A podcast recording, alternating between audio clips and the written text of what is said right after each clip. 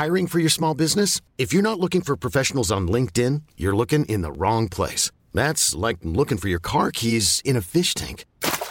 LinkedIn helps you hire professionals you can't find anywhere else, even those who aren't actively searching for a new job but might be open to the perfect role. In a given month, over 70% of LinkedIn users don't even visit other leading job sites. So start looking in the right place. With LinkedIn, you can hire professionals like a professional. Post your free job on linkedin.com slash achieve today.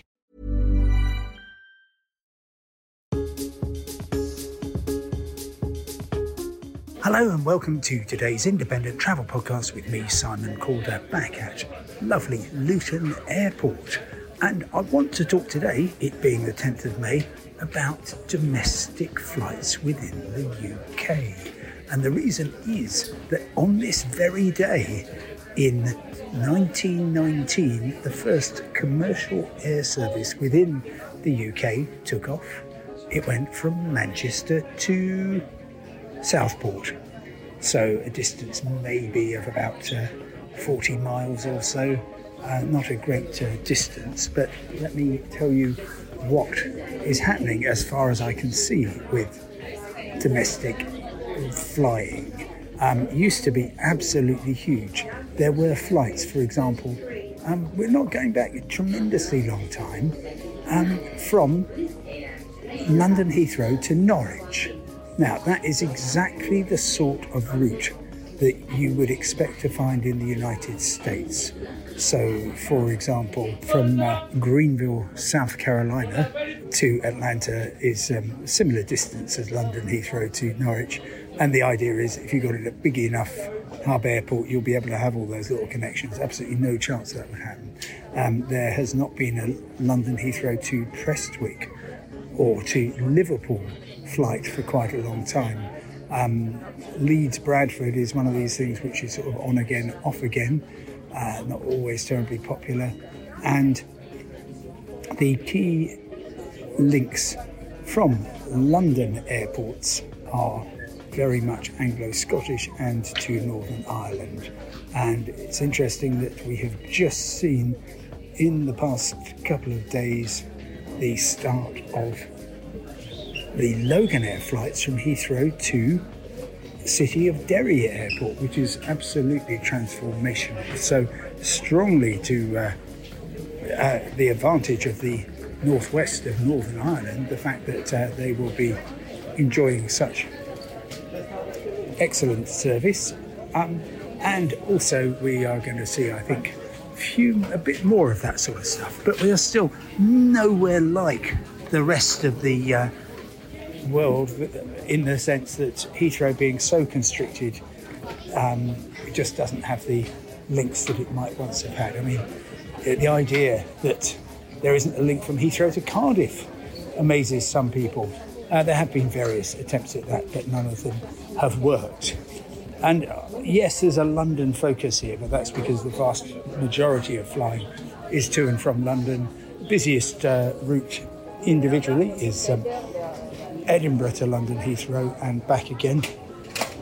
And given the number of other airports around London, so Luton, where I am, Stansted, 20 miles away in Essex, Gatwick, 60 miles south in Sussex, and London City, of course, um, uh, not too far away. It's really interesting that the, um, uh, the amount of domestic flying doesn't seem to have changed. Bear in mind that it was here in November 1995 that EasyJet was born. Yes, they flew on a cold, wet, grey November day um, from Luton to Glasgow. And they followed that with Edinburgh and Aberdeen. And then they went international with Amsterdam and Nice. But there, I remember talking to Stelios, the founder of EasyJet at the time, and he was saying, yeah, we could have um, 30 flights a day from Luton to Glasgow. Now I think there's about three. Um, and that's partly because the trains have got much better. It used to be the case that EasyJet flew from Luton to Liverpool. Yes, it did. And that was the sort of journey that you really can't imagine um, seeing today. It's a distance of uh, maybe 160 miles or so Uh, the trains to Liverpool are actually pretty good, so there's no problem with that. And it's uh, just one of those routes which has fallen off the map. There have been other attempts. There's a company called Community Air Transport flying from uh, Birmingham and East Midlands to Gatwick. The idea being that we need quite a lot of connecting um, connecting traffic. Um, so I didn't uh, ever take that flight, and it didn't last very long. Um, of course, the government is actually very, very much in favour of uh, domestic flying, which is why uh, last month they halved the amount of air passenger duty. It is now just £6.50 for a domestic flight, um, as opposed to £13.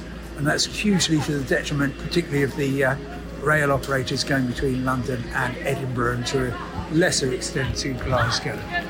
Um, I take lots of domestic flights, but in specific circumstances. So, for example, um, going from uh, Glasgow or Edinburgh or Newcastle to Bristol is a complete pain um, by public transport. It's less than an hour by air. Uh, getting to and from the Scottish Islands, again, very uh, tricky, and that's why it's so exciting that we've now got a Heathrow Dundee um, Shetland link, uh, which is um, again unheard of and very, very exciting that that is happening.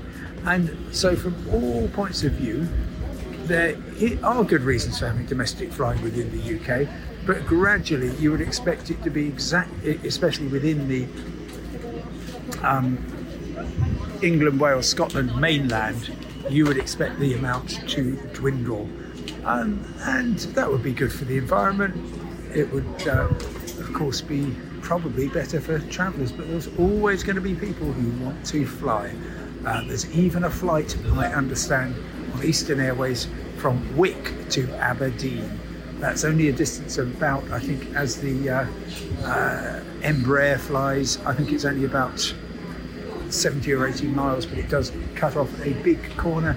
And the other outlier is Newquay uh, in Cornwall. If you are going to North Cornwall, West Cornwall, then flying there makes a very, very significant distance. So, yes, um, bringing some parts of the UK closer together, like City of Derry, like um, the uh, uh, Cornwall is good, but I don't think we need Norwich to Heathrow anymore, which is just as well because we're not likely to get it. Thank you very much indeed for listening. I will talk to you tomorrow. Goodbye.